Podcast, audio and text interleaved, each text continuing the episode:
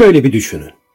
Eğer okuma yazma eğitimimiz olmasaydı, neye ve kime inanmamız gerektiğini bir başkası karar vermek durumunda kalmaz mıydı?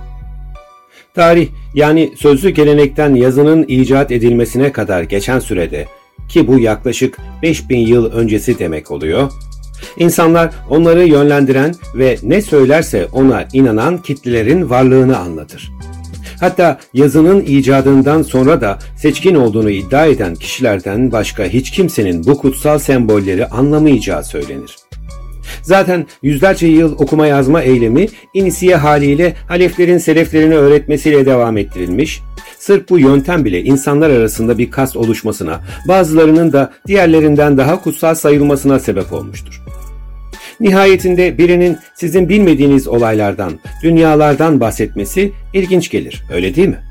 Hele bu bilmediğiniz şeyleri biraz da uhrevi bir havada anlatırsa değmeyin keyfine. Yazı icat edildi, uhrevilik bozuldu desem de bu öyle kolay olmadı. Bir şekilde üstün olma hakkını elinde bulunduran grupların yine yüzlerce yıl okuma yazma hakkını da elinde tutmak için ne kadar uğraştığını yine aynı tarih sayfalarından öğrenebiliyoruz. Eski Mısır'da, Sümer'de, Babil'de, milat kabul edilen dönemlerde Orta Çağ ve hatta yakın tarihte güçlü olmasının olası kötü sonuçlar yaratacağını düşündükleri insan haklarında bile okuma yazmanın insanları nasıl değiştirebileceğini ve isyana teşvik edeceğini düşünmek olacaklar ki bu eğitimin herkesce alınması haklarını durmadan ertelemişler. Mitolojik olarak başta tanrıların, sonrasında onların yeryüzündeki savunucularının, asillerin, ruhban sınıfının ve sadece öğrenmesine salık verdikleri kişilerin bildiği okuma yazma hakkı bugün herkesin eşit şekilde yararlanabildiği bir hakka dönüşmüştür. Bu hakkın kazanılmış bir hak olması adına uğraşmış, çabalamış kişilerden burada bahsederek konudan sapmak istemiyorum ama bilinçli bir halk yaratmak için pek çok devrim gerçekleştirmiş insanların var olduğunu da akılda tutmak iyi olacaktır kanaatindeyim. Peki okuma yazmayı bilenlerin neden bunu diğer insanlardan gizlemeye çalıştığını, hatta 15. yüzyılın başında icat edilen matbaanın niye uzun yıllar dünyaya yayılmadığını biliyor musunuz? Zira her iki sorunun da cevabı aynı. Kalabalık kitleleri, köleleri, kadınları gücü elinde bulunduran iktidarlarca kontrol etmeyi istemesidir. Bu sebeple yönettikleri kişilere kendilerinin yüceler meclisinde olduğuna inandırarak yine kendi amaçlarına hizmet etmelerini sağlamışlardır. Okuma yazma eğitiminin tarihsel gelişimine baktığımızda uzun yıllar güç odakları tarafından kontrol edildiğini görürüz. Kendi amaçlarını kutsal gösteren bu odaklar, diğerlerinin sadece bu amaçlar için yaratıldığını, tek doğrunun kendileri tarafından söylenenler olduğunu, bu söylencelerin her birine koşulsuz itaat edilmesi gerektiğini ve uymayanların cezalandırılacağını söyleyerek yüzyıllarca insanları belli inanışlara yönlendirmiş ve onları adeta birer köle gibi kullanmıştır. Gelin bir de bu okuma yazma hakkının herkesce eşit bir şekilde yararlanması sonucu neler oldu ona bakalım. Yazının icadı ve okuma yazma eğitiminin yayılması toplumda bilgi akışını, hızını ve paylaşımını değiştirerek insanların bilgiye daha fazla erişebilmesine olanak sağladı. Bu her ne kadar güç odaklarının işine yaramasa da günümüz internet teknolojisinin buna ne kadar yarar sağladığı su götürmez bir gerçektir. Zira belli odaklar bilginin böylesi sınırsız ve kolay ulaşımına başka çareler düşünmek zorunda kalmış olacaklardı.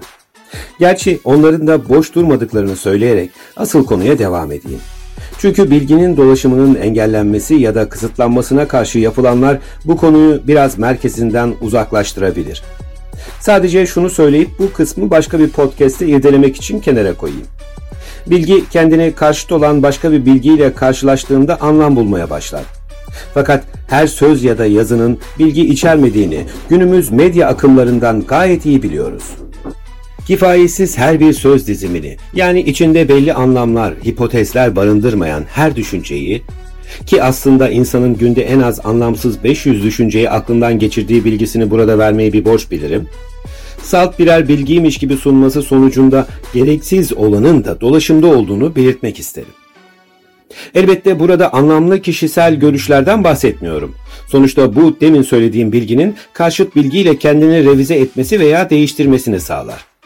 Burada söylemek istediğim boş beleş fikirleşmenin zararlarıdır. Kendine değerli bilgi süsü vererek safsatadan başka bir amaca hizmet etmeyen bir sürü anlamsız fikrin dolaşımı gerçek bilgiye oldukça zarar veren ve güç odaklarının yeniden eskisi gibi hareket etmelerini sağlayan bir unsurdur diyerek kaldığım yerden devam etmeme izin verin lütfen. Zira dedim ya konu konuyu açıyor ve bu da konunun hem gereksiz uzamasına hem de farklı argümanların doğrulanmasına neden olacak bir şey. Tarihsel olarak okuma yazma eğitimi belirli sınıf ve elit gruplar arasında sınırlıydı demiştik ya. Bu da zengin ve güçlü sınıfların hakimiyetini sürdürmesine ve diğerlerini kontrol etmesine olanak tanımıştı. İnsanlar arasındaki eşitsizliğin temelinde uygun ve eşit eğitim hakkının engellenmesi yatar.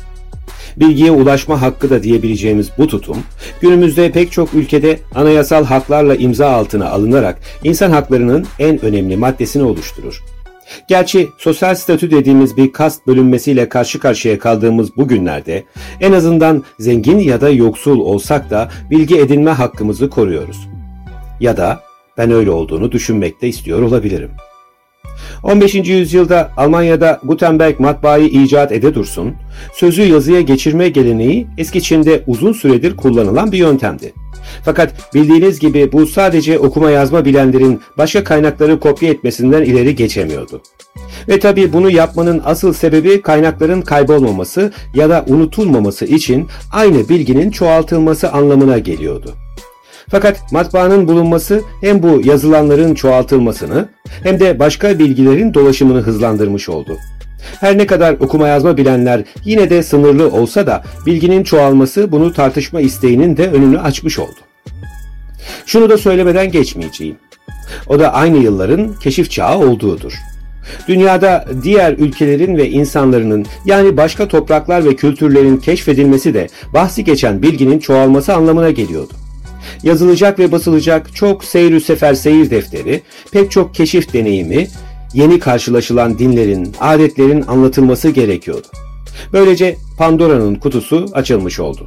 Artık bilgi inisiyasyon temelli bir aktarım ritüeli olmaktan çıkacak, belli tekellerden kurtulacak ve pek çok insan kendi deneyimlerini katarak okuma yazma öğrenmiş olacaktı. Fakat şöyle bir gerçek daha vardı ki her ne kadar matbaa bu işi hızlandırmış olsa da bilgiye erişmek bugünkü kadar kolay değildi. Hem ulaşmak hem de satın almak için sadece okuma yazma bilmek yetmiyordu anlayacağınız. Ve tabi yine kitaplara ulaşan belli bir zümre olacak, onlardan arta kalan kırıntıları da diğerleri almaya çalışacaktı. Ta ki sanayi devrimine kadar. Birçok icadın peşi sıra bulunması bilginin önemini artırdı. Artık kitaplara ulaşmak eskisi kadar zor değildi. Ama bir sorun daha vardı. O da insanların uzun süreler çalışmak zorunda olmaları. Konunun tam burasında bir şeyi de belirtmeden geçmeyeyim.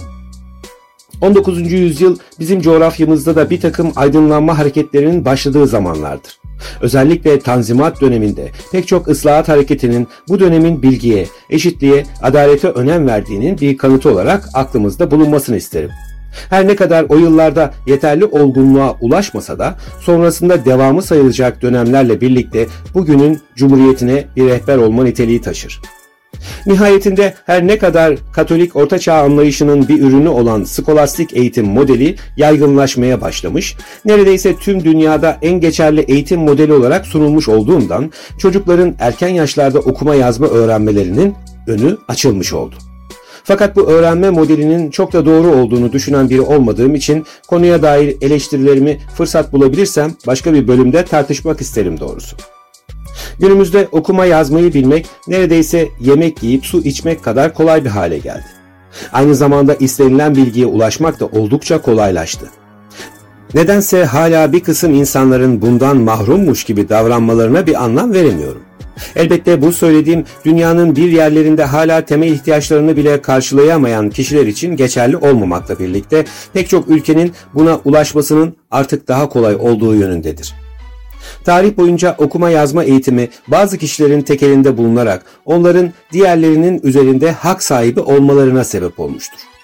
Ancak zaman içerisinde okuma yazma eğitimi toplumların düşünsel özgürlüğünü ve eşitlik taleplerini şekillendirmiş ve şekillendirmeye de devam etmektedir.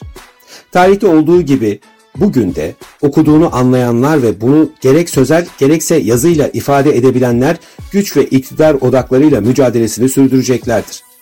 Bir şeyleri değiştirmeyi amaçlayan kişi ya da kişiler önce kendi içlerinde bir devrimi başlatmak zorundadır. Takdir edersiniz ki bu da okuyup öğrenme yoluyla gerçekleşir. Yitirilmiş bir dünya, yitirilmiş cennetle aynı şeydir. Lütfen daha fazla okuyun. Pişman olmazsınız. Sağlıcakla kalın.